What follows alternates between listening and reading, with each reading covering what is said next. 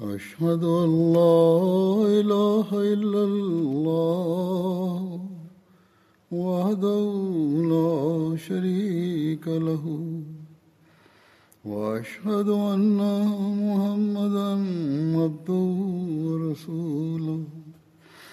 أما بعد فأعوذ بالله من الشيطان الرجيم. بسم الله الرحمن الرحيم الحمد لله رب العالمين الرحمن الرحيم مالك يوم الدين إياك نعبد وإياك نستعين. اهدنا الصراط المستقيم. صراط الذين أنعمت عليهم. غير المغضوب عليهم ولا الضالين.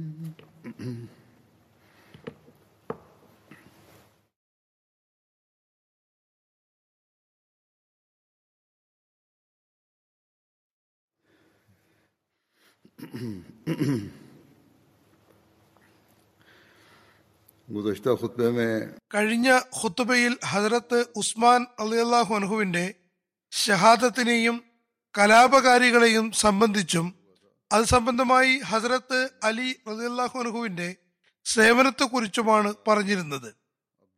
ഇനി ഹസരത്ത് അലി റസിയല്ലാഹു അനഹുവിന്റെ സംഭവങ്ങളാണ് വരുന്നത്. ഇതേക്കുറിച്ച് ഒരു സുപ്രധാന സംഗതിയിലേക്ക് ശ്രദ്ധ ക്ഷണിച്ചുകൊണ്ട് ഹസരത്ത് മുസ്ലിം മൗദ് റലിയല്ലാ തല അൻഹു പറയുന്നു. നിങ്ങളും സ്വഹാബാക്കളെ പോലെയാകുന്നു. അതുകൊണ്ട് മുസ്ലിങ്ങൾ എങ്ങനെയാണ് നശിപ്പിക്കപ്പെട്ടത് എന്നും എന്ത് കാര്യങ്ങളാണ് അവരുടെ നാശത്തിന് ഹേതുവായതെന്നും ചരിത്രത്തിന്റെ വെളിച്ചത്തിൽ പറയണമെന്ന് ഞാൻ ആഗ്രഹിക്കുന്നു. ആയതിനാൽ നിങ്ങൾ ജാഗരൂകരായിരിക്കുവിൻ. നിങ്ങൾ പുതിയതായി വന്നിട്ടുള്ള നവാഗതർക്ക് വേണ്ടി ശിക്ഷണത്തിന് ഏർപ്പാട് ചെയ്യുക. അതായത് അവർക്ക് ശരിയായ ദീനി ശിക്ഷണം നൽകേണ്ടതാണ്. ഹജറത് ഉസ്മാന്റെ കാലത്ത് ഉയർന്നു വന്ന കുഴപ്പങ്ങൾ സ്വഹാബാക്കളിൽ നിന്നല്ല ഉണ്ടായത്. സ്വഹാബാക്കളാണ് അത് ഉണ്ടാക്കിയതെന്ന് പറയുന്നവർ അബദ്ധധാരണയിലാകുന്നു. ഹസരത്ത് അലിക്ക് എതിരിൽ നിരവധി സഹാബാക്കൾ ഉണ്ടായിരുന്നു എന്നതിൽ തർക്കമില്ല. മുാവിയക്കെതിരിലും ഉണ്ടായിരുന്നു. എന്നാൽ ഈ കുഴപ്പങ്ങളുടെ ഉറവിടം സഹാബാക്കൾ അല്ലായിരുന്നു. മറിച്ച് പിന്നീട് വന്ന തിരുനബി സല്ലല്ലാഹു അലൈഹി വസ്ല്ലമിന്റെ സഹവാസം ലഭിക്കാത്തവരും തിരുനബി സല്ലല്ലാഹു അലൈഹി വസ്ലമിനോടൊപ്പം കഴിച്ചുകൂട്ടാത്തവരുമായ ആളുകളിൽ നിന്നാണ് ആരംഭിച്ചത്. ആയതിനാൽ ഞാൻ നിങ്ങളുടെ ശ്രദ്ധ ക്ഷണിക്കുകയാണ്. ഫിത്രകളിൽ നിന്ന് രക്ഷപ്പെടാനുള്ള മാർഗം പറഞ്ഞു തരികയാണ്. അന്ന് അദ്ദേഹം കാതിയാനിലായിരുന്നു നിങ്ങളുടെ ഈമാൻ പുതുപുത്തനായി നിലനിൽക്കുന്നതിന് വേണ്ടിയും നിങ്ങളുടെ ദൈവഭയം വർദ്ധിപ്പിക്കുന്നതിന് വേണ്ടിയും കൂടുതൽ കൂടുതൽ കൂടെ കൂടെ കാദിയാനിൽ വരേണ്ടതാണ്. അതായത് അങ്ങനെ നിങ്ങൾക്ക് കേന്ദ്രവുമായും ഖിലാഫത്തുമായും ബന്ധം നിലനിൽക്കേണ്ടതാണ്. ഇത് നിലനിർത്താൻ ശരിയായ തർബിയത്തും അഥവാ ശിക്ഷണവും അനിവാര്യമാണ്. ഇന്ന് അള്ളാഹു നമുക്ക് എം ടി എ നൽകിയിരിക്കുന്നു. ഖുത്തുബകൾ ലോകം മുഴുവൻ കേൾപ്പിക്കപ്പെടുന്നു കാണിക്കപ്പെടുന്നു മറ്റു പ്രോഗ്രാമുകളും കേൾപ്പിക്കുകയും കാണിക്കുകയും ചെയ്യുന്നു. അതുകൊണ്ട് ശിക്ഷണത്തിന് ഹജറത്ത് മസീമോദ് അലി ഇസ്ലാത്തു ഇസ്ലാമിന്റെ ഗ്രന്ഥങ്ങൾ സ്വയം പാരായണം ചെയ്യുന്നതോടൊപ്പം എം ടിയുമായി ബന്ധം സ്ഥാപിക്കേണ്ടത് അനിവാര്യമാണ്. പ്രത്യേകിച്ചും ഖുത്തുബ ജുമ എം ടി എ മുഖേന തീർച്ചയായും കേൾക്കേണ്ടതാണ്. അങ്ങനെ ബന്ധം നിലനിൽക്കുന്നതും ആ ബന്ധം അഭിവൃദ്ധിപ്പെടുന്നതും നന്നാകുന്നതുമാണ്. ജമൽ യുദ്ധത്തിന്റെ സംഭവങ്ങളെപ്പറ്റി നിവേദനങ്ങളിൽ പറയുന്നു. ജമൽ യുദ്ധം ഹിജിരി മുപ്പത്തിയാറിൽ ഹസരത്ത് അലിയും ഹസരത്ത് ആയിഷയും തമ്മിലാണ് ഉണ്ടായത്. ഹസരത്ത് ആയിഷയോടൊപ്പം ഹസരത്ത് തൽഹിയും ഹസരത്ത് സുബൈറും ഉണ്ടായിരുന്നു. ഹസരത്ത് ആയിഷ യുദ്ധരംഗത്ത് ഒരു ഒട്ടപ്പുറത്താണ് സവാരി ചെയ്തിരുന്നത്. അതുകൊണ്ടാണ് ഈ യുദ്ധത്തിന്റെ പേര് ജമൽ യുദ്ധം എന്ന് അറിയപ്പെടുന്നത്. ഹദ്രത്ത് ആയിഷ ഹജ്ജ് നിർവഹിക്കുന്നതിന് വേണ്ടി മക്കയിൽ പോയതായിരുന്നു. അവർ അവിടെ താമസിക്കുകയായിരുന്നു. അതിനിടെ ഹദ്രത്ത് ഉസ്മാന്റെ ഷഹാദത്തിനെ പറ്റി അറിയിപ്പ് ലഭിച്ചു. ഉമ്ര ചെയ്ത ശേഷം മദീനയിലേക്ക് തിരിച്ചപ്പോൾ വഴിയിൽ സറഫ് എന്ന സ്ഥലത്ത് ഉബൈദ ബിൻ അബു സൽമ ഹസരത്ത് ഉസ്മാൻ ഷഹീദാക്കപ്പെട്ടു എന്നും ഹസരത്ത് അലി ഖലീഫയായി തെരഞ്ഞെടുക്കപ്പെട്ടു എന്നും മദീനയിൽ മദീന കലാപ കലുഷിതമാണെന്നും അറിയിച്ചു. അപ്പോൾ ഹസരത്ത് ആയിഷ വഴിയിൽ നിന്ന് തന്നെ മക്കയിലേക്ക് തിരിച്ചു. ജനങ്ങളെ ഹസരത്ത് ഉസ്മാന്റെ വധത്തിന് പകരം ചോദിക്കാനും ഫിത്നയെ ഇല്ലാതാക്കാനും ഒരുമിച്ച് കൂട്ടി. ഹസരത്ത് ആയിഷ ഹസരത്ത് അൽഹ ഹസരത്ത് സുബൈർ ബിൻ അവാം എന്നിവരുടെ നേതൃത്വത്തിൽ ഒരുപാട് ആളുകൾ ഒരുമിച്ച് കൂടി. ഈ സംഘം അവിടെ നിന്ന് ബസറയിലേക്ക് തിരിച്ചു. ഹസരത്ത് അലിയും ബസറയിലേക്ക് തിരിച്ചു. ആ നാട്ടിലെ ആളുകളിൽ വലിയൊരു വിഭാഗം ഹസരത്ത് ആയിഷയോടൊപ്പം കൂടി. എന്നാൽ ഒരു സംഘം ഹസരത്ത് അലി ബസ്രയിൽ നിശ്ചയിച്ചിരുന്ന കൈകാര്യകർത്താവ് ഉസ്മാനുബിനും മുനൈഫിന്റെ കൈകളിൽ ബയ്യത്ത് ചെയ്തു. ഇതിനിടയിൽ രണ്ട് വിഭാഗങ്ങളും തമ്മിൽ അസ്വാരസ്യങ്ങളും ഉണ്ടായി ഹസരത്ത് അലി ഹസരത്ത് ആയിഷയുടെ സൈന്യത്തിന് അടുത്തു തന്നെ തമ്പടിച്ചു. അതായത് ഹസരത്ത് അലിയുടെ സൈന്യം എത്തിയപ്പോൾ അടുത്തു തന്നെ താവളമടിച്ചു. ഈ രണ്ട് ഭാഗത്തു നിന്നും രഞ്ജിപ്പിനുള്ള ശ്രമം ആരംഭിച്ചു. ചർച്ചകൾ ഫലവത്തായി. എന്നാൽ രാത്രി സമയത്ത് ഹസരത്ത് ഉസ്മാന്റെ ഘാതകരിൽപ്പെട്ട ഒരു വിഭാഗം ഹസരത്ത് അലിയുടെ സൈന്യത്തിൽ ഉൾപ്പെട്ടിരുന്നു. അവർ ഹസരത്ത് ആയിഷയുടെ സൈന്യത്തെ ആക്രമിച്ചു. അങ്ങനെ യുദ്ധം ആരംഭിച്ചു. ഹസരത്ത് ആയിഷ സവാരി ചെയ്യുകയായിരുന്നു. ജീവത്യാഗം ചെയ്യാൻ സന്നദ്ധരായ ആളുകൾ ഒന്നൊന്നായി ഒട്ടകത്തിന്റെ മൂക്ക് കയർ പിടിച്ചുകൊണ്ടിരുന്നു.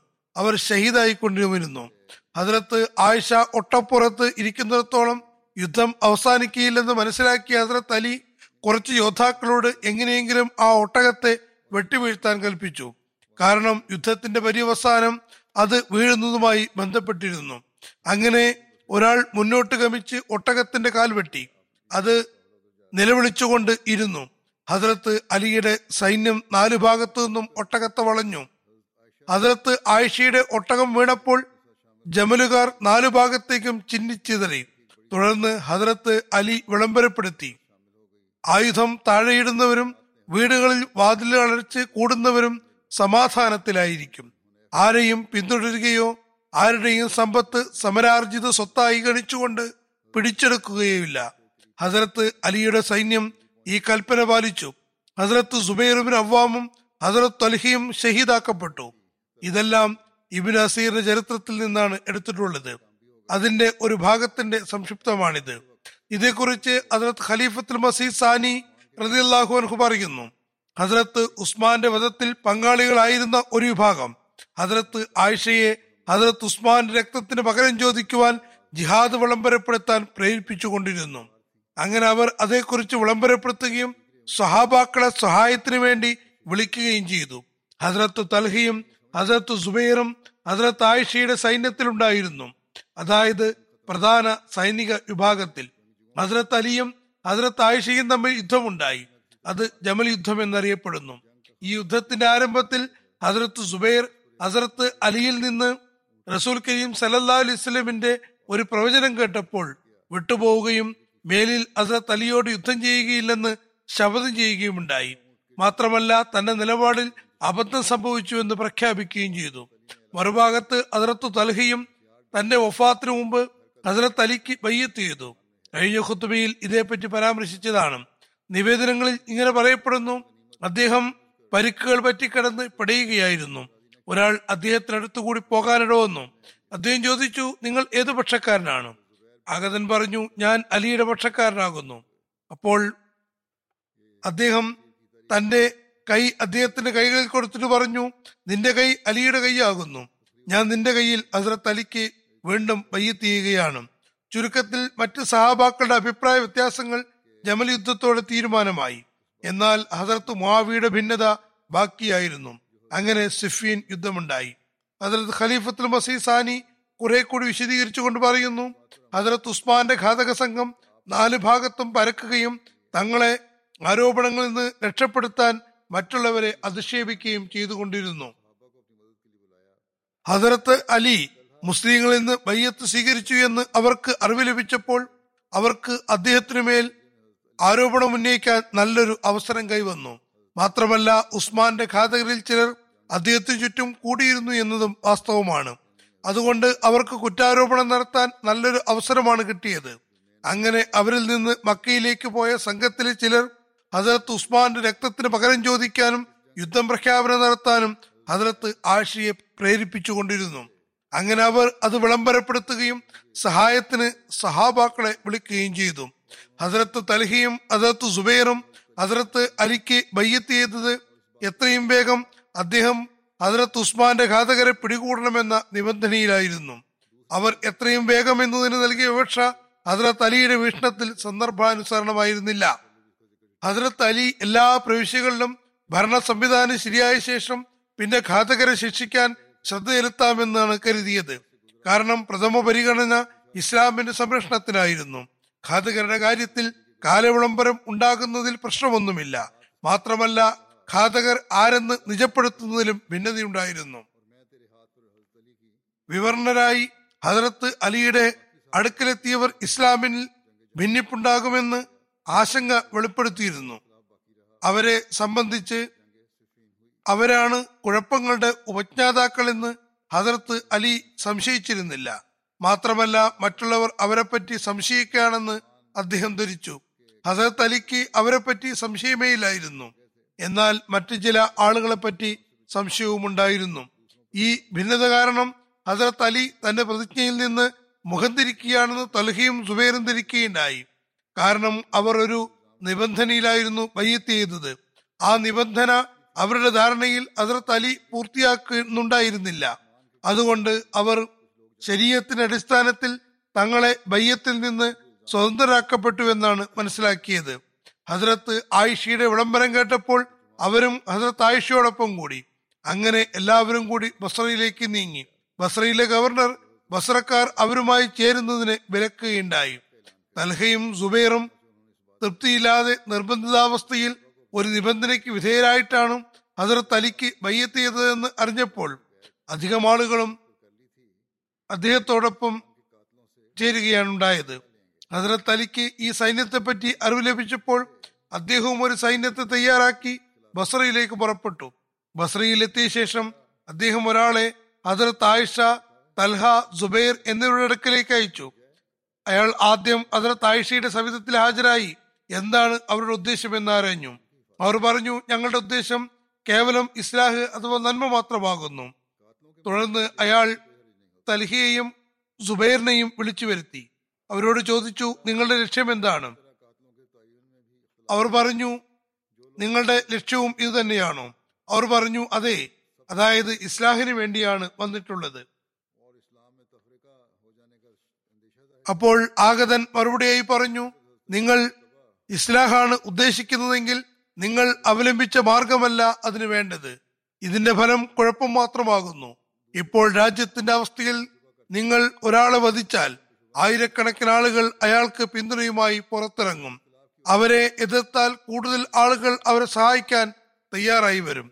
ചുരുക്കത്തിൽ ഇതിങ്ങനെ തുറന്നുകൊണ്ടേയിരിക്കുന്നതാണ് ആയതിനാൽ ആദ്യം രാജ്യത്തെ ഐക്യത്തിന്റെ ചരടിൽ ബന്ധിച്ച ശേഷം ദ്രോഹികൾക്ക് ശിക്ഷ നൽകുന്നതാണ് ഉചിതം. അല്ലാതെ അസ്വസ്ഥമായ അവസ്ഥയിൽ ആരെയെങ്കിലും ശിക്ഷിക്കുന്നത് രാജ്യത്ത് കുഴപ്പമുണ്ടാക്കുന്നതാണ്. ആദ്യം ഭരണ സംവിധാനം സംസ്ഥാപിതമായാൽ പിന്നെ ശിക്ഷ നൽകാവുന്നതാണ്.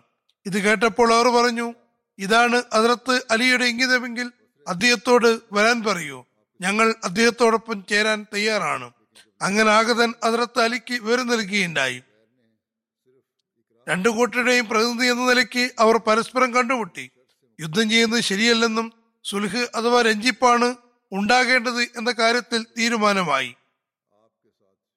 ഇതേക്കുറിച്ച് സഭയുടെ ആളുകൾക്ക് അതായത് അബ്ദുല ബിൻ സഭയുടെ സംഘത്തിന് അവർ അതിർത്ത് ഉസ്മാന്റെ ഖാതൃകയിൽപ്പെട്ടവരായിരുന്നു അറിയിപ്പ് ലഭിച്ചപ്പോൾ അവർ അസ്വസ്ഥരാവുകയും രഹസ്യമായി അവരുടെ സംഘം കൂടിയാലോചനയ്ക്ക് ഒന്നിച്ചു ചേരുകയും ചെയ്തു.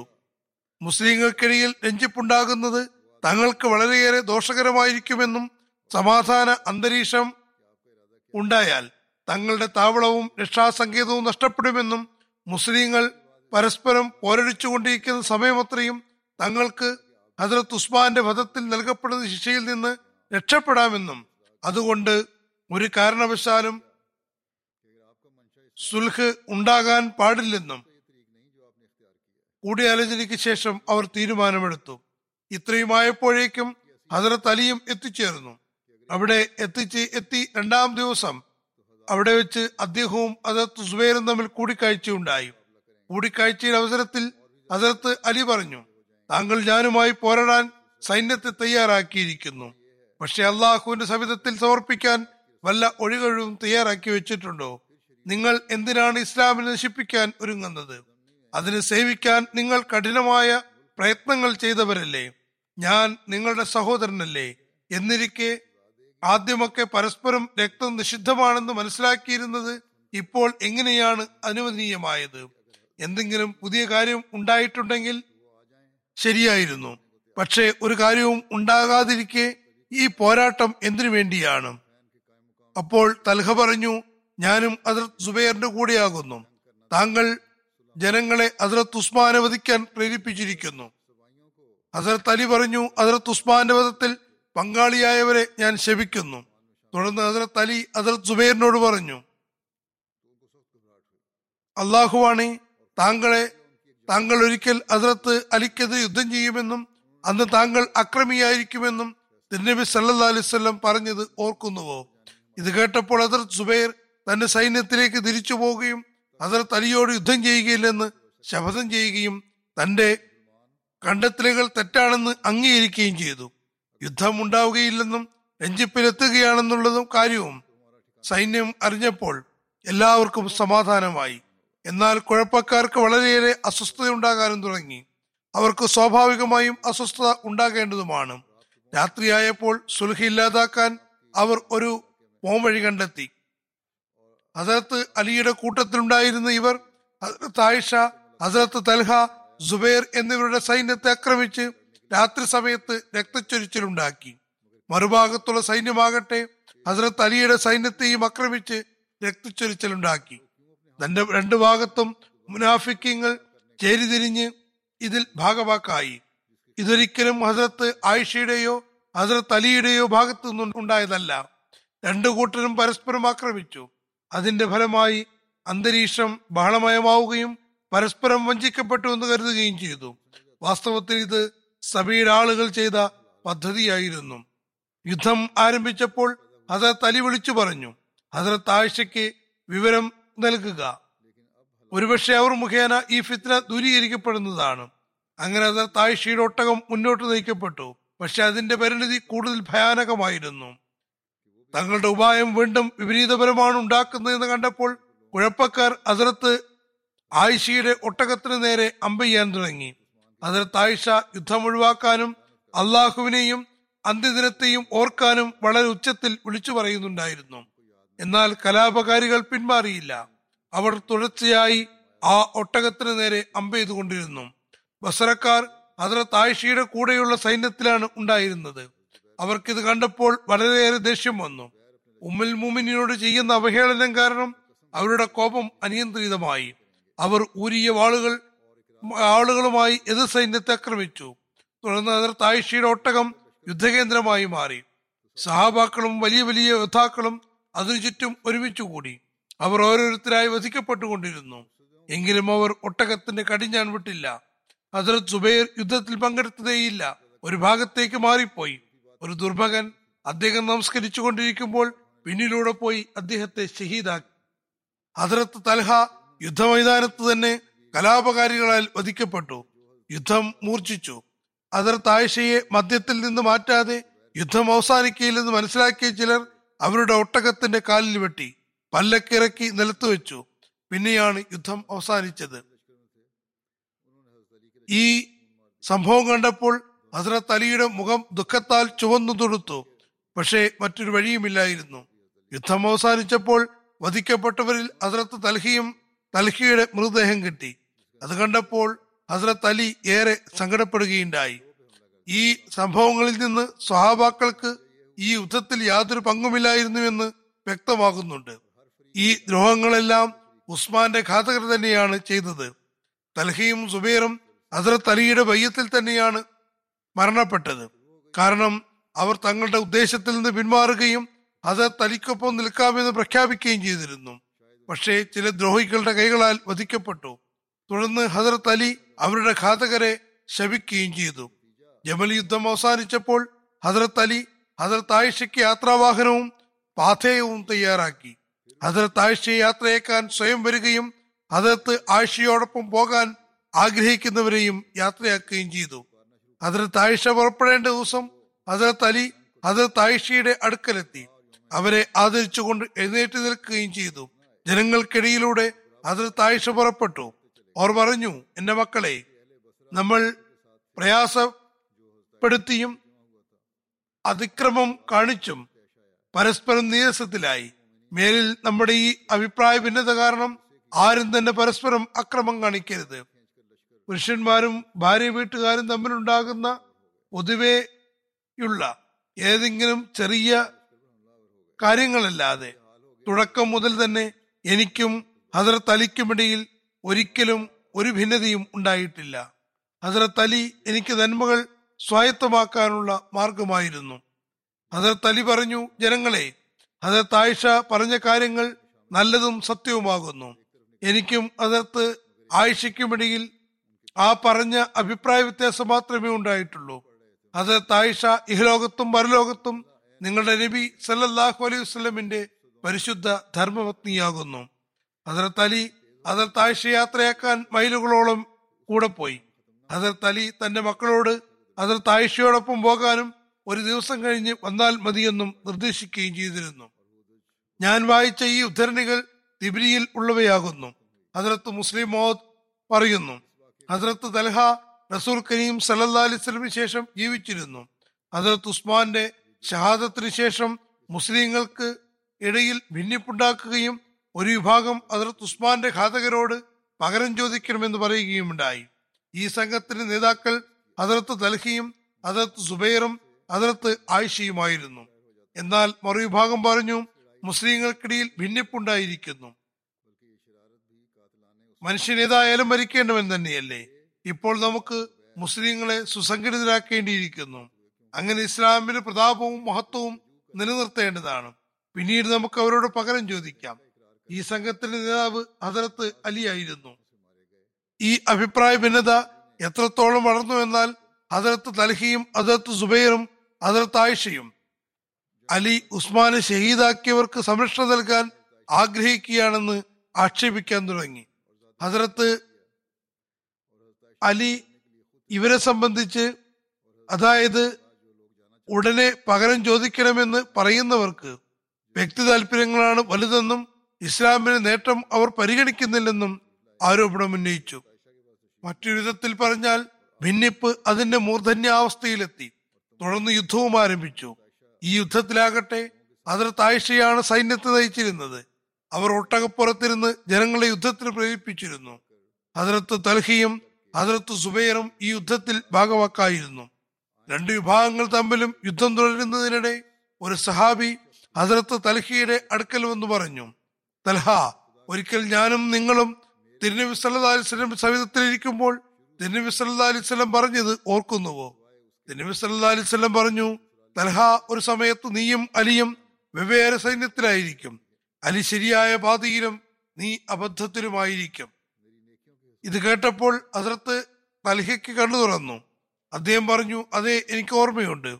തുടർന്ന് അപ്പോൾ തന്നെ അദ്ദേഹം സൈന്യത്തിൽ നിന്ന് പിന്മാറി.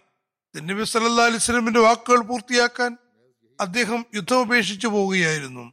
അപ്പോൾ ഹസ്രത്ത് അലിയുടെ സൈന്യത്തിൽപ്പെട്ട ഒരു ദുർഭകൻ അദ്ദേഹത്തെ പിന്നിൽ നിന്ന് കഠാര കൊണ്ട് ആക്രമിച്ച് ഷഹീദാക്കി ഹസ്രത്ത് അലി തന്റെ സ്ഥാനത്ത് ഇരിക്കുന്നുണ്ടായിരുന്നു. തുടർന്ന് തലഹിയുടെ ഘാതകൻ തനിക്ക് വലിയ സമ്മാനം കിട്ടുമെന്നുള്ള പ്രതീക്ഷയിൽ ഓടിവന്ന് പറഞ്ഞു യാ മീറൽ മോമിനീൻ ഞാൻ താങ്കളുടെ ശത്രു കൊല്ലപ്പെട്ടുവെന്ന വാർത്ത അറിയിക്കുകയാണ്. അതർ തലി ചോദിച്ചു എന്റെ ശത്രുവോ? അയാൾ പറഞ്ഞു അമീറുൽ മോമിനീൻ ഞാൻ തൽഹയെ വധിച്ചിരിക്കുന്നു. അതിർത്ത് അലി പറഞ്ഞു അല്ലയോ മനുഷ്യ ഞാൻ നിനക്ക് തിരുനബി സല്ലാസിന്റെ ഭാഗത്ത് നിന്ന് നരകത്തെപ്പറ്റി അറിയിപ്പ് നൽകുകയാണ്. കാരണം തെരുവ് സലാസ്ലം ഒരിക്കൽ പറയുകയായിരുന്നു ഞാനും തൽഹിയും ഇരിക്കുകയായിരുന്നു. തൽഹ നീ ഒരിക്കൽ സത്യത്തിനും നീതിക്കും വേണ്ടി അപമാനം സഹിക്കേണ്ടതാണ്. നിന്നെ ഒരാൾ വധിക്കുന്നതാണ്. ആ പക്ഷേ അയാളെ അള്ളാഹു നരകത്തിലിടുന്നതാണ്. സിഫീൻ യുദ്ധം. അതിന്റെ സംഭവങ്ങളിൽ എഴുതുന്നു ഈ യുദ്ധം ഹസരത്ത് അലിയും അമീർ മുവാവിയും തമ്മിൽ ഹിജിരി മുപ്പത്തിയേഴിലാണ് ഉണ്ടായത്. സിഫീൻ സിറിയയ്ക്കും ഇറാഖിനുമിടയിലുള്ള ഒരു പ്രദേശമാകുന്നു. ഹസരത്ത് അലി കൂഫയിൽ നിന്ന് സൈന്യവുമായി പുറപ്പെട്ടു. സിഫീനിലെത്തിയപ്പോൾ സിറിയൻ സൈന്യം അമീർ മാവിയുടെ നേതൃത്വത്തിൽ നേരത്തെ തന്നെ അവിടെ താവളമടിച്ചിട്ടുണ്ടായിരുന്നു. അതാണ് കാണുന്നത്. അവരുടെ ഒരു സംഘം യൂഫ്രട്ടീസ് നദിയുടെ കടവ് പിടിച്ചെടുത്തിരുന്നു. ഹസരത്ത് അലി തങ്ങൾ യുദ്ധത്തിനുണ്ടാണ് വന്നതെന്നും യുദ്ധത്തിനല്ല വന്നതെന്നും മറിച്ച് അമീർ മുവാവിയുമായി ധാരണയിലെത്താനാണ് വന്നതെന്നും ഉറപ്പ് നൽകിയെങ്കിലും അമീർ മുവാവിയ അത് അംഗീകരിച്ചില്ല. സിറിയയിൽ സൈന്യം അതിലത്ത് അലിയുടെ സൈന്യത്തെ യൂഫ്രട്ടീസ് നദിയിൽ നിന്ന് വെള്ളമെടുക്കുന്നത് തടഞ്ഞു. അപ്പോൾ തന്റെ സൈന്യത്തോട് ആക്രമണത്തിന് ഉത്തരവ് നൽകി. അങ്ങനെ അതിലത്ത് അലിയുടെ സൈന്യം സിറിയയിൽ സൈന്യത്തെ പരാജയപ്പെടുത്തുന്നതിലും നദി വരെ വഴി ഉണ്ടാക്കുന്നതിലും വിജയിച്ചു.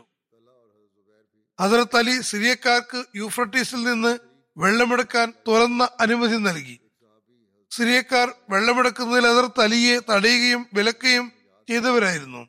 എന്നാൽ അദ്ദേഹം അതിന് നിയന്ത്രണം ഏറ്റെടുത്തപ്പോൾ വെള്ളമെടുക്കുന്നതിൽ ആരെയും തടഞ്ഞില്ല. മറിച്ച് അനുമതി നൽകുകയാണ് ഉണ്ടായത്.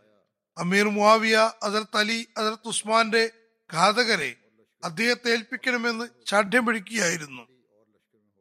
ഒരിക്കൽ യുദ്ധമുണ്ടാകുമോ ഉണ്ടായപ്പോൾ ഒരു ഭാഗത്ത് രഞ്ജിപ്പ് ആഗ്രഹിക്കുന്നവർ അത് തടയുകയുണ്ടായി. യുദ്ധം ഹിജിരി മുപ്പത്തിയേഴിൽ സഫർ മാസത്തിലാണ് ആരംഭിച്ചത്. യുദ്ധത്തിന് മുൻപേ തന്നെ അസ്വാരസ്യങ്ങൾ ഉണ്ടായിരുന്നു. എന്നാൽ ഇരു കൂട്ടരും പൊതുവായ യുദ്ധത്തിന് വിനാശകരമായ പരിണിതിയെപ്പറ്റി ഭയമുള്ളവരായതിനാൽ യുദ്ധത്തിൽ നിന്ന് ഒഴിഞ്ഞു മാറുകയുമായിരുന്നു രഞ്ജിപ്പിനുള്ള എല്ലാ സാധ്യതകളും നിലനിർത്തുന്നതിനു വേണ്ടി ആദരണീയ മാസങ്ങളിൽ താൽക്കാലികമായി സുൽഹ് ആകാമെന്ന കാര്യത്തിൽ ഇരുപക്ഷവും യോജിപ്പിലെത്തി. എന്നാൽ ഈ സമയവും ഫലത്തായില്ല അങ്ങനെ അവർക്ക് സഫർ മാസം യുദ്ധത്തിൽ വീണ്ടും ഇറങ്ങാൻ വിളംബരമുണ്ടായി. യുദ്ധം കുറച്ചു കാലം തീർപ്പാകാതെ തുടർന്നപ്പോൾ അമീർ മാവിയുടെ ശക്തി ക്ഷയിക്കാൻ തുടങ്ങി. ഈ ഭയാനകമായ അവസ്ഥയിൽ അതിലത്ത് അമ്രബിൻ ആസ് അദ്ദേഹത്തെ ഉപദേശിച്ചുകൊണ്ട് പറഞ്ഞു വിശുദ്ധ ഖുർആൻ പ്രതി കുന്തത്തിൽ ഉയർത്തിപ്പിടിച്ച് ഈ വിശുദ്ധ ഗ്രന്ഥമനുസരിച്ച് തീരുമാനമെടുക്കാമെന്ന് പറയാം. അത് ആയിഷയുടെ അനുയായികൾക്കിടയിൽ ഭിന്നിപ്പുണ്ടായി. ഒരു വലിയ വിഭാഗം പറഞ്ഞു അള്ളാഹുവിൽ നിന്ന് തീരുമാനമാകാമെന്നാണ് പറയുന്നത്. അത് നിരസിക്കാൻ പാടില്ല. അങ്ങനെ ഹസരത്ത് അലി എല്ലാ ഒന്നാം സൈന്യ സംഘത്തെയും തിരികെ വിളിച്ചു. യുദ്ധം അവസാനിക്കുകയും ചെയ്തു. അതിനകത്ത് അലിയുടെ സൈന്യത്തിലെ ഭൂരിപക്ഷം മൂന്നാം കക്ഷിയെ തെരഞ്ഞെടുത്ത് ഇരുഭാഗത്തു നിന്നുമുള്ള ആളുകൾ കൂടിയാലോചിച്ച് വിശുദ്ധ ഖുറാന്റെ വെളിച്ചത്തിൽ തീരുമാനത്തിലെത്തട്ടെ എന്ന അമീർ മുവാവിയുടെ അഭിപ്രായത്തെ അംഗീകരിച്ചു. ചരിത്ര ഗ്രന്ഥങ്ങളിൽ ഇത് തഹക്കീം എന്നറിയപ്പെടുന്നു. സിറിയക്കാർ ഹസരത്ത് അമ്രബിന് ആസിനെ തിരഞ്ഞെടുത്തു. ഹസരത്ത് അലി ഹസരത്ത് അബു മുസ അശേരിയെ നിർദ്ദേശിച്ചു. ഉടമ്പടി പത്രത്തിൽ ഒപ്പ് ഒപ്പിട്ടതിനു ശേഷം സൈന്യങ്ങൾ പിന്തിരിഞ്ഞുപോയി ഇത് ഇബിന് അസീറിന്റെ ചരിത്രത്തിലെ ഉദ്ധരണിയാകുന്നു. അതർത് ഖലീഫത്തുൽ മസീദ് സാനി ഇതേപ്പറ്റി എഴുതുന്നു. ഈ യുദ്ധത്തിൽ അതർത്ത് മുആവിയയുടെ സുഹൃത്തുക്കൾ സാമർത്ഥ്യം കാണിച്ചുകൊണ്ട് വിശുദ്ധ ഖുറാന്റെ വിശുദ്ധ ഖുറാൻ കുന്തത്തിൽ ഉയർത്തിപ്പിടിച്ചു പറഞ്ഞു. ഖുറാനിൽ നിന്നുള്ള തീരുമാനം ഞങ്ങൾ അംഗീകരിക്കുന്നതാണ്. അതിനുവേണ്ടി ഹക്കം അഥവാ വിധികർത്താവ് നിശ്ചയിച്ചിരിക്കുന്നു. അപ്പോൾ അതിർത്ത് ഉസ്മാൻ ഉസ്മാന്റെ വധത്തിൽ പങ്കാളികളായിരുന്നവർ അദ്ദേഹത്തിന്റെ നാല് ഭാഗത്ത് അദ്ദേഹത്തിന്റെ ഷഹാദത്ത് നടന്ന ഉടൻ തന്നെ സുരക്ഷയ്ക്ക് വേണ്ടി അതിർത്ത് അരിയോടൊപ്പം ചേരുകയും മറുഭാഗം ശരിയാണ് പറയുന്നത്. അതുകൊണ്ട് തീരുമാനമെടുക്കാൻ വിധികർത്താവ് നിർദ്ദേശിക്കേണ്ടും അദ്ദേഹത്തെ നിർബന്ധിച്ചുകൊണ്ടിരുന്നു. ഹസരത്ത് അലി അത് നിരാകരിച്ചു. എന്നാൽ അവരും അവരുടെ ചതിയിൽപ്പെട്ടിരുന്നു ആളുകളും അതിർത്ത് അലിയെ വിധേയത്വമായി നിശ്ചയിക്കാൻ നിർബന്ധിച്ചുകൊണ്ടിരുന്നു. അങ്ങനെ മുവാവിയുടെ ഭാഗത്ത് നിന്ന് അതിർത്ത് അമ്രബിനാസും അതിർത്ത് അലിയുടെ ഭാഗത്ത് നിന്ന് അബൂ മൂസ അശ്വരിയും നിശ്ചയിക്കപ്പെട്ടു ഈ തെഹക്കീം വാസ്തവത്തിൽ ഉസ്മാന്റെ വധത്തെക്കുറിച്ച് വിശുദ്ധ ഖുറാൻ അനുസരിച്ച് തീരുമാനമെടുക്കാമെന്ന നിബന്ധനയിലാണ് ഉണ്ടായത്. അതായത് അതിർത്ത് ഉസ്മാൻ വധിക്കപ്പെട്ടിരിക്കുന്നു എന്നും അതിൽ തീരുമാനമെടുക്കാനെന്നോണം ഈ ഹക്കം അദ്ദേഹത്തിന് വേണ്ടിയാണ് നിശ്ചയിക്കപ്പെട്ടത്. വിശുദ്ധ ഖുർആൻ അനുസരിച്ച് ഘാതകരായാലും അവർ ശിക്ഷിക്കുകയോ പിടികൂടുകയോ വേണം എന്ന കാര്യത്തിൽ തീരുമാനമുണ്ടാക്കാം. ഹജറത്ത് അമ്രബിൻ ആസും അബു മൂസ അശ്ശരിയും കൂടി കൂടിയാലോചനയ്ക്ക് തീരുമാനമെടുത്തത് തങ്ങൾ രണ്ടുപേരും ചേർന്ന് ഹജറത്ത് അലിയെയും ഹജറത്ത് മുവാവിയെയും അവരുടെ ജമാഅത്ത് നേതൃസ്ഥാനത്ത് നിന്ന് ഭ്രഷ്ടരാക്കപ്പെടണമെന്നാണ്. തയ്ക്കയും ഉണ്ടാക്കിയത് തന്നെ ഹജറത്ത് ഉസ്മാന്റെ വാത്ത് സംബന്ധിച്ച് തീരുമാനമെടുക്കാനായിരുന്നു. എന്നാൽ ഇവിടെ ഹക്കമൈൻ രണ്ടുപേരെ സ്ഥാനഭക്ഷണാക്കാമെന്നും ബാക്കി പിന്നെ നോക്കാമെന്നുമാണ് തീരുമാനിച്ചത്.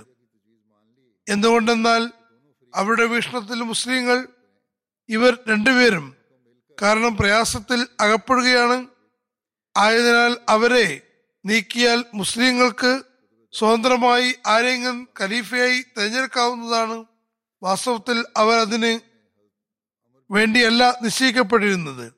ഹക്കമൈൻ ചിന്തിക്കാൻ തുടങ്ങിയ കാര്യം തന്നെ തെറ്റാകുന്നു. അവർ അതിന് തുനിയുകയേ വേണ്ട. തീരുമാനം പ്രഖ്യാപിക്കുന്നതിന് വേണ്ടി പൊതുയോഗം വിളിച്ചുകൂട്ടി. അതിർത്ത് അമൃബിൻ ആസ് അതിർത്ത് അബു മൂസ അശ്ശേരിയോട് പറഞ്ഞു. തങ്ങൾ ആദ്യം ബൈത്ത് ചെയ്യാൻ തീരുമാനം പ്രഖ്യാപിക്കുക. തുടർന്ന് ഞാൻ വിളംബരപ്പെടുത്താം. അങ്ങനെ ഷെറ് അബു മൂസ അൻഹു അതിർത്ത് ആശയെ സ്ഥാനഭ്രഷ്ടാക്കുന്നതിന് വേണ്ടി വിളംബരപ്പെടുത്തി. അതിനുശേഷം അമ്രബിൻ ആസ് എന്നിട്ട് എന്ന് പറഞ്ഞു അബൂ മൂസ ഹസരത്ത് അലിയെ ഖിലാഫത്ത് സ്ഥാനത്ത് നിന്ന് സ്ഥാനഭ്രഷ്ടനാക്കിയിരിക്കുന്നു ഞാനും അതിനോട് യോജിക്കുകയും അതർ തലിയെ സ്ഥാനഭ്രഷ്ടനാക്കുകയും ചെയ്യുന്നു. എന്നാൽ ഞാൻ മാവിയെ സ്ഥാനഭ്രഷ്ടനാക്കുന്നില്ല. മറിച്ച് അദ്ദേഹത്തെ അദ്ദേഹത്തിന് സ്ഥാനാർത്ഥിക്ക് വേണ്ടി നിലനിർത്തുകയാണ് ചെയ്യുന്നത്. ഹദർത്ത് മുസ്ലിം മോദ് എഴുതുന്നു അതർ അമ്രബിന് ആ സ്വതവേ വളരെ നല്ല മനുഷ്യനായിരുന്നു. പക്ഷെ ഇവിടെ എന്തുകൊണ്ടാണ് ഇത്തരം തീരുമാനത്തിൽ എത്തിയതെന്ന കാര്യം ചർച്ച ചെയ്യാൻ ആഗ്രഹിക്കുന്നില്ല. നന്മയുള്ള ആളായിട്ടും എന്തുകൊണ്ടോ ജനങ്ങളുടെ വർത്തമാനങ്ങളിൽപ്പെട്ടു പോയതാണോ? അതല്ല മറ്റെന്തെങ്കിലും കാര്യമാണോ എന്നത് വേറെ കാര്യം. അതുകൊണ്ട് അദ്ദേഹത്തിന് അതിന്റെ ചർച്ചയിലേക്ക് പോകുന്നില്ല. ഏതായാലും അദ്ദേഹത്തിന്റെ തീരുമാനം തെറ്റായിരുന്നു. ഈ തീരുമാനം വന്നപ്പോൾ മുവാവിയുടെ ആളുകൾ വിധി തീർപ്പുകാരായി നിശ്ചയിക്കപ്പെട്ടവർ അലിക്ക് പകരം മുവാവിക്ക് അനുകൂലമായി തീരുമാനിച്ചത് ശരിയാണെന്ന് പറഞ്ഞു. പക്ഷേ ഹജറത്ത് അലി ഈ തീരുമാനം അംഗീകരിക്കാൻ വിസമ്മതിച്ചുകൊണ്ട് പറഞ്ഞു ഹക്കം ഈ തീരുമാനത്തിന് വേണ്ടിയല്ല നിശ്ചയിക്കപ്പെട്ടത്. മാത്രമല്ല അവരുടെ തീരുമാനം വിശുദ്ധ ഖുർആന കൽപ്പനയ്ക്ക് അനുസൃതവുമല്ല. അപ്പോൾ ഹസരത് അലിയോട് അവരെ വധിക്കാൻ പ്രേരിപ്പിച്ചു കൊണ്ടിരുന്നു ഹസരത്ത് അലി കൂടെയുള്ള മുനാഫിക്കങ്ങളായ ആളുകൾ എന്തിനാണ് ഹക്കമിനെ നിശ്ചയിക്കുന്നതെന്നും ദീനീ കാര്യങ്ങളിൽ ഹക്കമിനെ നിശ്ചയിക്കാൻ പാടില്ലെന്നും പറഞ്ഞ് ബഹളമുണ്ടാക്കാൻ തുടങ്ങി. ഹസരത്ത് അലി പറഞ്ഞു. ഒന്നാമത്തെ കാര്യം വിശുദ്ധ ഖുറാനുമായി വിശുദ്ധ ഖുറാൻ അനുസരിച്ച് തീരുമാനിക്കാമെന്ന് ഉടമ്പടിയിലുണ്ടായിരുന്നു. അത് അവർ പാലിച്ചതേയില്ല. രണ്ടാമത്തെ സംഗതി നിങ്ങളുടെ നിർബന്ധം കാരണമാണ് ഹക്കം നിശ്ചയിക്കപ്പെട്ടത്. ഇപ്പോൾ എന്തിനാണ് ഹക്കം നിശ്ചയിച്ചതെന്ന് ചോദിച്ചുകൊണ്ട് നിങ്ങൾ എന്ന് നിങ്ങൾ തന്നെ ചോദിക്കുകയാണോ? അവർ പറഞ്ഞു ഞങ്ങൾ എന്തെങ്കിലും പറഞ്ഞിരിക്കാം. ഞങ്ങൾ പറഞ്ഞത് ഞങ്ങളുടെ തെറ്റ്. പക്ഷേ താങ്കൾ അതെന്തിനാണ് അംഗീകരിച്ചത്? കലാപമുണ്ടാക്കുന്ന മുനാഫിക്കുകളായ ഇവർ പറഞ്ഞതിന്റെ പൊരുൾ ഞങ്ങൾ തിന്മ ചെയ്യുന്നവരായി. ഞങ്ങളോടൊപ്പം താങ്കളും തിന്മ ചെയ്തിരിക്കുന്നു. ഞങ്ങളും തെറ്റ് ചെയ്തു താങ്കളും തെറ്റ് ചെയ്തിരിക്കുന്നു. ഞങ്ങൾ ഞങ്ങളുടെ തെറ്റിൽ പ്രായച്ചിത്തം ചെയ്യുന്നു. താങ്കളും അതുപോലെ തൗപ ചെയ്യ- ചെയ്യേണ്ടതാണ്. അതാണ് കരണീയം. താങ്കൾ ചെയ്തത് അനാവശ്യമായിരുന്നു എന്ന് അംഗീകരിക്കണം. അതായത് അത് തലി അത് അത് നിഷേധിച്ചാൽ അദ്ദേഹം ഇസ്ലാമിക കൽപ്പനയെ ധിക്കരിച്ചിരിക്കുന്നു എന്ന് പറഞ്ഞ് അദ്ദേഹത്തിന്റെ ബയ്യത്തിൽ നിന്ന് പിന്മാറാമെന്ന് നിശ്ചയിച്ചതായിരുന്നു.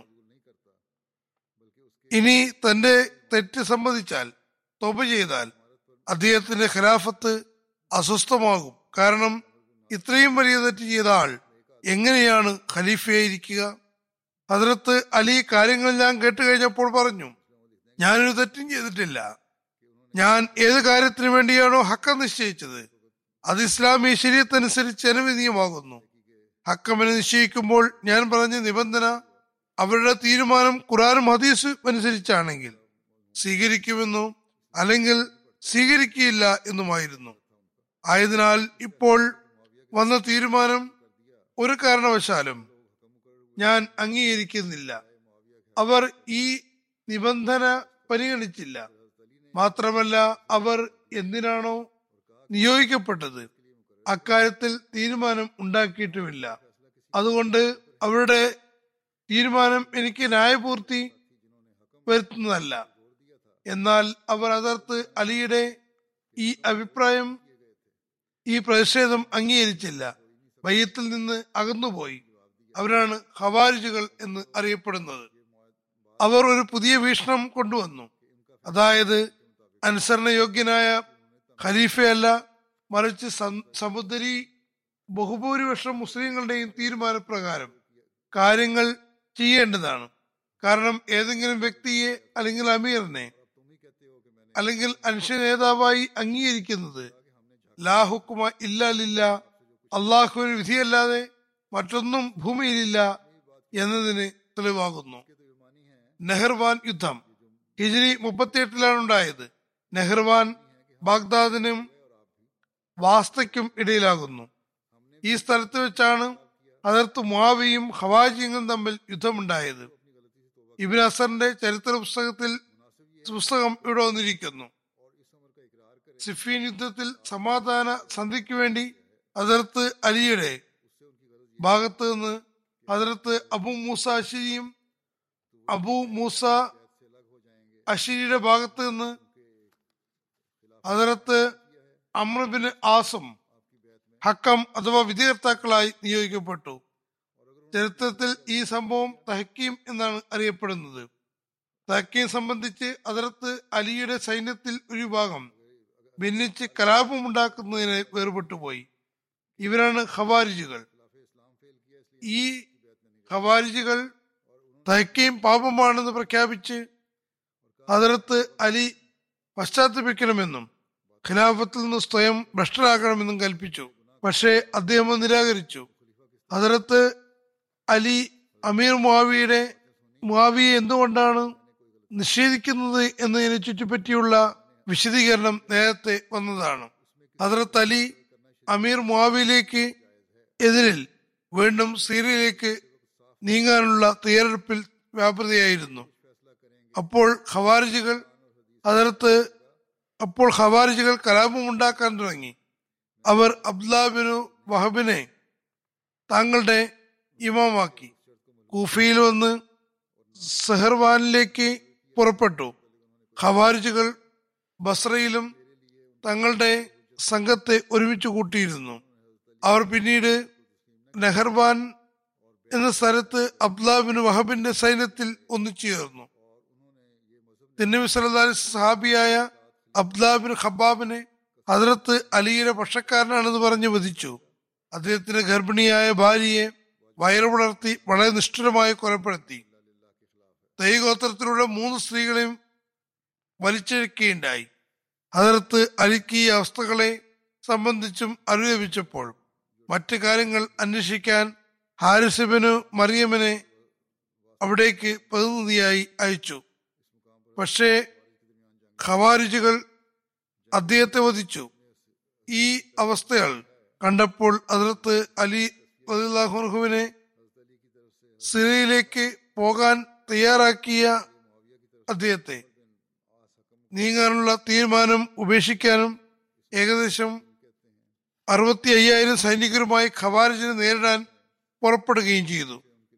അവർ സഹർവാൻ എന്ന സ്ഥലത്ത് എത്തിയപ്പോൾ ഖവാരിജി സുൽഹിനെ ക്ഷണിച്ചു. അതിലത്ത് അബു അയ്യൂബ് അൻസാരിക്ക് പതാക നൽകിക്കൊണ്ട് പറഞ്ഞു ഈ കൊടിയുടെ സംരക്ഷണത്തിൽ വരുന്നവരോട് യുദ്ധം ചെയ്യരുത്. അതല്ല ഈ വിളംബരം കേട്ടപ്പോൾ നാലായിരം പേരുള്ള ഖവാരിജികളിൽ നൂറ് പേർ അതിർത്ത് അലിയോടൊപ്പം ചേർന്നു. ഒരു വിഭാഗം കൂഫയിലേക്ക് തിരിച്ചുപോയി. കേവലം ആയിരത്തി എണ്ണൂറ് പേർ. അബ്ദുലാബിന് വഹബ് ഖാരിജിയുടെ നേതൃത്വത്തിൽ മുന്നോട്ട് നീങ്ങി. അതിനകത്ത് അലിയുടെ അറുപത്തി അയ്യായിരം സൈന്യവുമായി യുദ്ധത്തിലേർപ്പെട്ടു. എല്ലാം ഖവാരിജികളും കൊല്ലപ്പെട്ടു. ഹസരത്ത് ഉമ്ര ബിൻത്ത് അബ്ദുറഹ്മാൻ പറയുന്നു ഹസരത്ത് അലി ബസറിലേക്ക് പുറപ്പെട്ടപ്പോൾ യാത്ര ചോദിക്കാൻ ദിന്നബി സല്ലാ അലൈഹി സ്വലം ധർമ്മപത്നി ഹസരത്ത് ഉമ്മ സൽമയുടെ സവിധത്തിലെത്തി. അവർ ഹസരത്ത് അലിയോട് പറഞ്ഞു താങ്കൾ അള്ളാഹുവിന് സഹായ സംരക്ഷണത്തിൽ യാത്രയായാലും അള്ളാഹുവാണ് താങ്കൾ സത്യത്തിലും സത്യം താങ്കളോടൊപ്പവുമാകുന്നു. തിന്നബി സല്ലാ ഞങ്ങളോട് വീട്ടിൽ തന്നെ തങ്ങാൻ കൽപ്പിച്ചിരിക്കുന്നു. അതുകൊണ്ട് അള്ളാഹുവിനെയും അവന്റെ റസൂലിനെയും ധിക്കരിക്കുകയാണെന്ന ആശങ്കയിലായിരുന്നുവെങ്കിൽ ഞാനും താങ്കളോടൊപ്പം വരുമായിരുന്നു.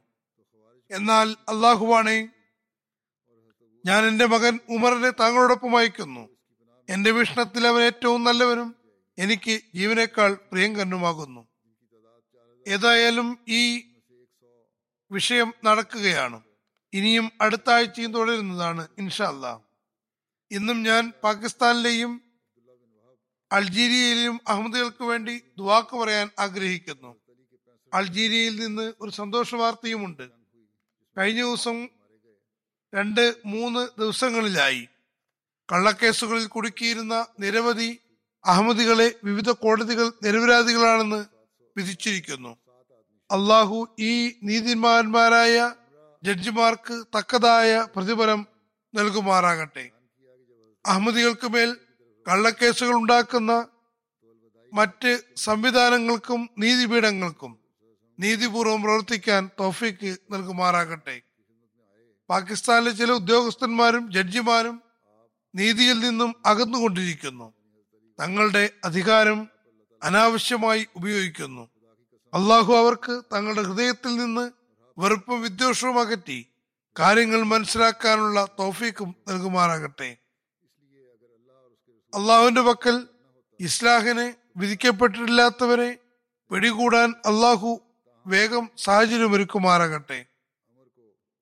അള്ളാഹു പാകിസ്ഥാനിലും സമാധാനവും ശാന്തിയും ഉണ്ടാകട്ടെ. പാകിസ്ഥാനി അഹമ്മദികളും പാകിസ്ഥാനിൽ വസിക്കുന്ന അഹമ്മദികളും പ്രാദേശികമായി നെഫ്ലുകളിലും ദുവാകളിലും ശക്തി ചെലുത്തേണ്ടതാണ്. ഈ ദുവാകളിൽ റബ്ബിക്കുല്ലി ഷെയ്ൻ ഖാദിമുക്ക റബ്ബി ഫാഫദ്നി വൻസുർനി വർഹംനി വളരെയേറെ ചൊല്ലുക.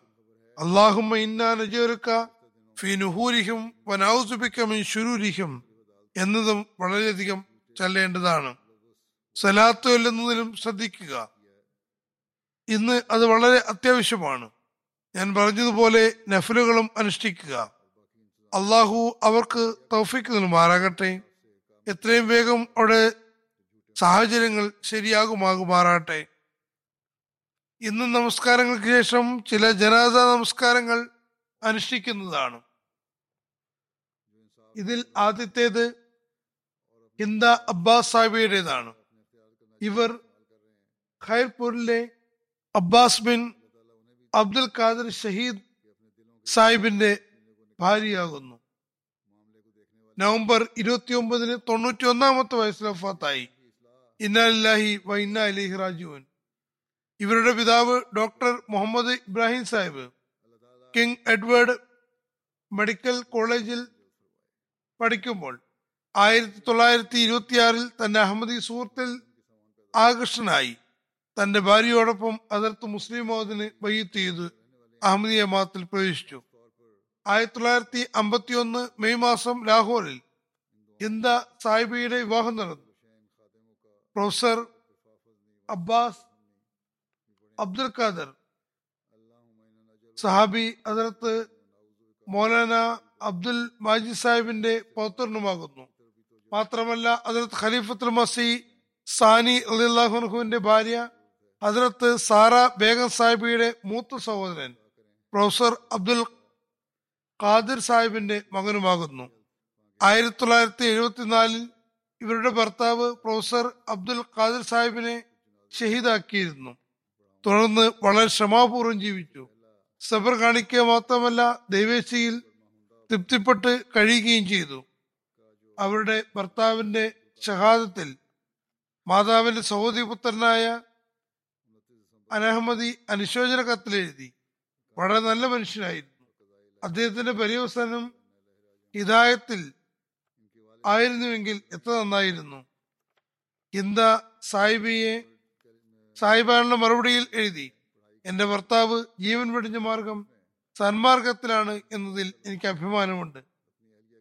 ഇന്ത സാഹിബിയുടെ സ്കൂൾ കാലത്തെ കൂട്ടുകാരി ഷെഫീഖ സാഹിബ പിന്നീട് പാകിസ്ഥാൻ പ്രസിഡന്റ് ജനറൽ സിയാഉല്ലക്കിന്റെ ഭാര്യയായി മാറി? അവർ തന്റെ ഭർത്താവ് സിയാഉല്ലക്ക് പ്രസിഡന്റായ ശേഷം പറഞ്ഞു എല്ലാവരും എന്നെ കാണാൻ വന്നിരുന്നു. എന്നാൽ ഹിന്ദ മാത്രം വരുന്നില്ല. ഹിന്ദ സാഹിബ ഇത് കേൾക്കാൻ ഇടവന്നപ്പോൾ പറഞ്ഞു എന്റെ പ്രിയ ഇമാം ഹസരത് മസീമദ് ഇസ്ലാമിനെയും അദ്ദേഹത്തിന്റെ ജമാഅത്തിനെയും എനിക്ക് യാതൊരു ജമാഅത്തിനോടും ശത്രുത പുലർത്തുന്ന ഒരാളുടെ ഭാര്യയെ കാണാൻ എനിക്ക് യാതൊരു ആഗ്രഹവുമില്ല. പിന്നീട് ഒരിക്കലും അവർ കാണാൻ പോയിട്ടുമില്ല. അവർ നിരവധി സൽഗുണങ്ങളുള്ള മഹിളയായിരുന്നു. വളരെയേറെ വൃത്തിയും വെടുപ്പും പെരുമാറ്റവുമുള്ള നല്ല ആത്മാർത്ഥതയുള്ള സ്ത്രീയായിരുന്നു. നമസ്കാരം നോമ്പ് തുടങ്ങിയ കാര്യങ്ങളിൽ എപ്പോഴും ശുഷ്കാന്തി കാണിച്ചുകൊണ്ടിരുന്നു. കുട്ടികൾക്കും ഈ സ്വഭാവം ഉണ്ടാക്കി കൊടുത്തു. വേഗം ചന്ത കൊടുത്തിരുന്നു. ദാനധർമ്മത്തിന് എപ്പോഴും തയ്യാറായിരുന്നു. റമദാൻ നിരവധി ആളുകൾക്ക് തന്റെ വീട്ടിൽ നോമ്പ് തുറക്കാൻ ഏർപ്പാട് ചെയ്തിരുന്നു. ഖിലാഫത്തിനോട് അനുപമമായ ബന്ധവും സ്നേഹവും അനുരക്തിയുമായിരുന്നു. കൃത്യമായി സ്വന്തം കൈപ്പടിയിൽ എനിക്ക് കത്തയച്ചിരുന്നു. അതിനകത്ത് മസീം അലി ഇസ്ലാമിലെ ഗ്രന്ഥങ്ങളും ജമാഅത്തിലെ മറ്റു പുസ്തകങ്ങളും അൽഫദിൽ പത്രവും അവസാനം അവിടെ അവരുടെ ചെറിയ മകൾ ഡോക്ടർ ആമിറ റോഡ് അപകടത്തിൽ മരണപ്പെട്ടു. ഈ ദുഃഖവും വളരെ ആത്മാർത്ഥതയോടെ സഹിക്കുകയും സഹനത്തിന്റെ മാതൃക കാഴ്ചവെക്കുകയും ചെയ്തു. എല്ലാ ബന്ധുമിത്രാദികൾക്കും അവരുടെ നിരവധി നന്മകൾ കാരണം അവരെ സ്നേഹിച്ചിരുന്നു. അനഹമ്മദി ബന്ധുക്കൾക്കും അവരുമായി വളരെ സ്നേഹമായിരുന്നു. സന്തപ്ത കുടുംബത്തിൽ മൂന്ന് പെൺമക്കളും രണ്ട് ആൺമക്കളുമാണുള്ളത്. അവർ അമേരിക്ക കനഡ നോർവേ എന്നിവിടങ്ങളിലായി വസിക്കുന്നു. അള്ളാഹു മക്കൾക്കും മക്കളുടെ മക്കൾക്കും തലമുറകൾക്കും അവരുടെ നന്മകൾ തുടരാൻ തോഫീക്ക് നൽകുമാറാകട്ടെ. മർഹമയുടെ പദവികൾ ഉയർത്തുമാറാകട്ടെ. അടുത്ത ജനാസ ഇറാഖിലെ റിദ്വാൻ സയ്യിദ് നഈമി സാഹിബിന്റെതാണ്. നവംബർ പതിമൂന്നിന് എഴുപതാമത്തെ വയസ്സിൽ വഫാത്തായി. ഇന്നാലില്ലാഹി വ ഇന്നാ ഇലൈഹി റാജിഊൻ. അദ്ദേഹത്തിന്റെ മകൻ മുസ്തഫ നഈമി സാഹിബ് എഴുതുന്നു. എന്റെ പിതാവ് സ്വപ്നത്തിൽ അതിർത്ത് അബ്ദുൽ ഖാദർ ജീലാനി സാഹിബിന്റെ അടുക്കൽ ഇരിക്കുന്നത് കണ്ടു. അദ്ദേഹം എന്റെ പിതാവിന് തന്റെ ചെരുപ്പ് നൽകുകയും ഉണ്ടായി. പിന്നെ എന്റെ പിതാവ് സയ്യിദ് അബ്ദുൽ ഖാദർ ജീലാനിയുടെ ചെരുപ്പ് ധരിക്കാൻ തനിക്ക് എന്ത് സ്ഥാനമാണുള്ളത് എന്ന് പറഞ്ഞ് അത് വാങ്ങാൻ വൈക്ലഭ്യം പ്രകടിപ്പിച്ചു. എന്നാൽ സയ്യിദ് അബ്ദുൽ ഖാദർ ജീലാനി നിർബന്ധിച്ചപ്പോൾ പിതാവ് അത് വാങ്ങി ധരിച്ചു. ചെരിപ്പെട്ടപ്പോൾ ഹസ്രത്ത് അബ്ദുൽ ഖാദർ ജീലാനി ഒരാളെയും അദ്ദേഹത്തോടൊപ്പമുള്ള ജമാഅത്തിനെയും ചൂണ്ടിക്കൊണ്ട് അതിൽ ചേരാൻ പിതാവിനോട് പറഞ്ഞു. ഇതിനുശേഷം റിദ്വാൻ അമീനി സാഹിബിന് തിരുനബി അലൈഹി വസല്ലമയുടെ കൂടിക്കാഴ്ചയുമുണ്ടായി ഏതാനും വർഷങ്ങൾക്ക് ശേഷം എം ടി എ മുഖേന ജമാഅത്തിന് പരിചയപ്പെടാൻ കഴിഞ്ഞപ്പോൾ റിദ്വാൻ സാഹിബ് പറഞ്ഞു ഞാൻ സ്വപ്നത്തിൽ തിരുനബി സല്ലാസ്ലമിനെ കണ്ടതുകൊണ്ടുള്ള വീക്ഷ തിരുനബിയുടെ സത്യദാസൻ ഹജറത് മസീമദ് ഇസ്ലാമിന്റെ ആക്രമണമാകുന്നു. മറ്റൊരു സ്വപ്നത്തിൽ ഒരാളെയും അയാളോടൊപ്പമുള്ള ജമാഅത്തിലേക്കും ഷേഖ് അബ്ദുൽ ഖാദർ ജീനാനി ചൂണ്ടിക്കാണിച്ചു.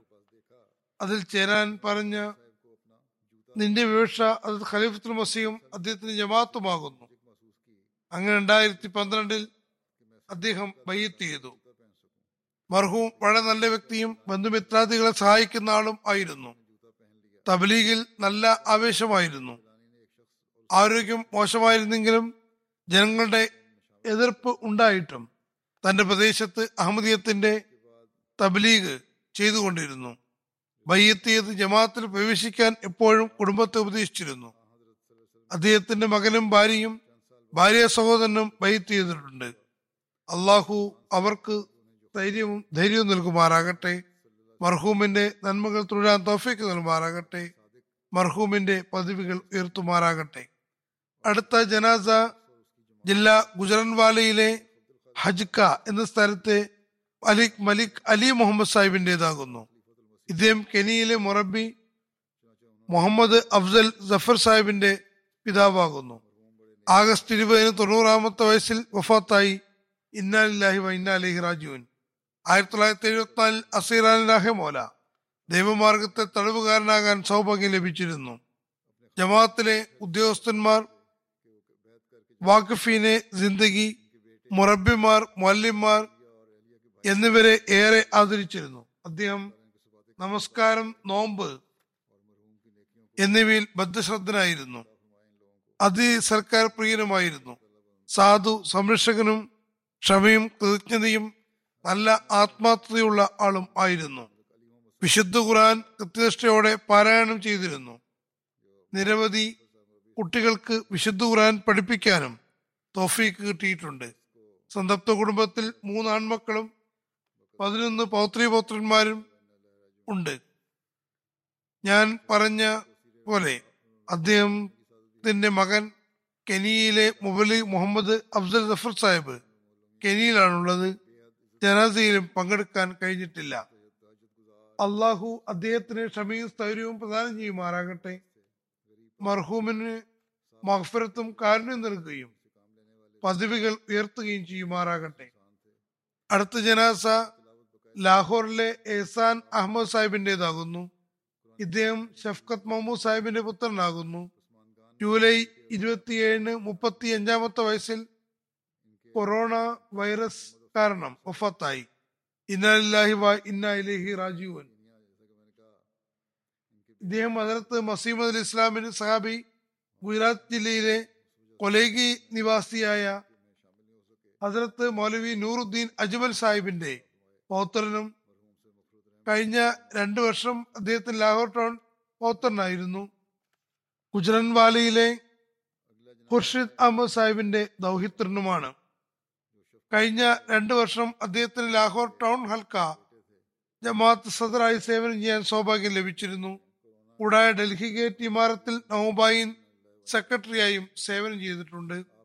തബ്ലീഗിൽ വലിയ താല്പര്യമായിരുന്നു അള്ളാഹുവിന്റെ അനുഗ്രഹത്താൽ എട്ടുപേരെ ബൈത്തി ചെയ്യിക്കാൻ സൗഭാഗ്യം ലഭിച്ചിട്ടുണ്ട്.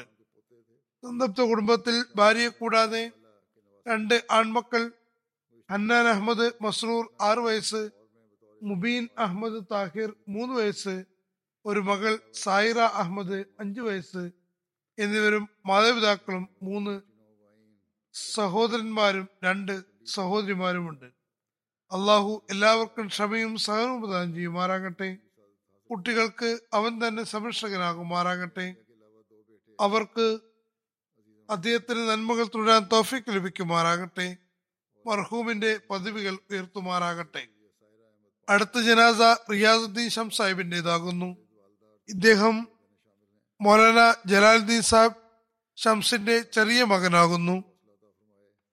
മെയ് ഇരുപത്തിയേഴിന് ഒഫാത്തായി ഇന്നല്ലായി ഇന്നലെ രാജുവൻ ഇദ്ദേഹം അദർത് മസീമദ് ഇസ്ലാമിന്റെ സഹാബി അദർത് മിയ മുഹമ്മദ് സിദ്ദീഖ് സാഹിബിന്റെ പ്രപൗത്രനും അദർത് മിയ ഇമാമുദ്ദീൻ സേഖ്വാനിയുടെ പൗത്രനും അദർത് ഖാജ ഉബൈദുല്ല സാഹിബിന്റെ ദൗഹിത്രനും ഹജറത് മൗലാന ജലാലുദ്ദീൻ ജം സാഹിബിന്റെ പുത്രനുമാകുന്നു.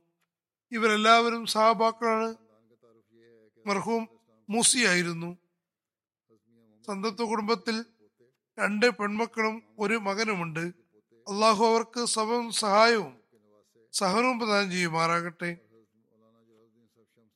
അദ്ദേഹത്തിന്റെ ഭാര്യ നേരത്തെ തന്നെ വഫാത്തായിട്ടുണ്ട്. അള്ളാഹു മർഹൂമിനോട് കരുണയും പൊരുമയും കാണിക്കുകയും പദവികൾ ഉയർത്തുകയും ചെയ്യുമാറാകട്ടെ. അദ്ദേഹത്തിന്റെ സഹോദരൻ മുനീർദ്ദീൻ ഷംസായി പറയുന്നു മർഹൂം ഒരുപാട് നന്മകൾക്ക് ഉടമയായിരുന്നു. നമസ്കാരത്തിൽ ശുഷ്കാന്തിയുള്ള ആളും മക്കളെ എപ്പോഴും നമസ്കാരത്തിനു വേണ്ടി പ്രേരിപ്പിക്കുന്ന ആളും ആയിരുന്നു. ഖിലാഫത്തിനോട് അളവറ്റ സ്നേഹമായിരുന്നു. വീട്ടിലെപ്പോഴും ഖിലാഫത്തിനോട് പ്രതിബദ്ധത പുലർത്താനുള്ള സംസാരങ്ങളാണ് നടന്നിരുന്നത്. രോഗാവസ്ഥയിലും കഴിഞ്ഞ രണ്ടു വർഷമായി എന്നെ കാണാൻ വന്നിരുന്നു. രോഗാതുരനായിട്ടുകൂടി വളരെ ക്ഷമയോടെയും പ്രസന്നവതനായും സംസാരിച്ചിരുന്നു. മക്കളെ കുറിച്ച് മാത്രമല്ല മാത്രമേ ആലോചിച്ചിരുന്നുള്ളൂ. തന്നെ പറ്റിയായിരുന്നില്ല അദ്ദേഹത്തിന് ചിന്ത. എല്ലാവരും പറയുന്നു അദ്ദേഹം എപ്പോഴും സുസ്മേരവതനായിരുന്നു എന്ന്. എല്ലാവരോടും കൂടിയിരിക്കാനും സുഖദുഃഖങ്ങളിൽ തുല്യ പങ്കാളി ആകാനും അദ്ദേഹത്തിന്റെ ഭാഗത്തു നിന്നും എപ്പോഴും ശ്രമമുണ്ടായിട്ടുണ്ട് അള്ളാഹു അദ്ദേഹത്തിന് മാഫിറത്തും റഹ്മ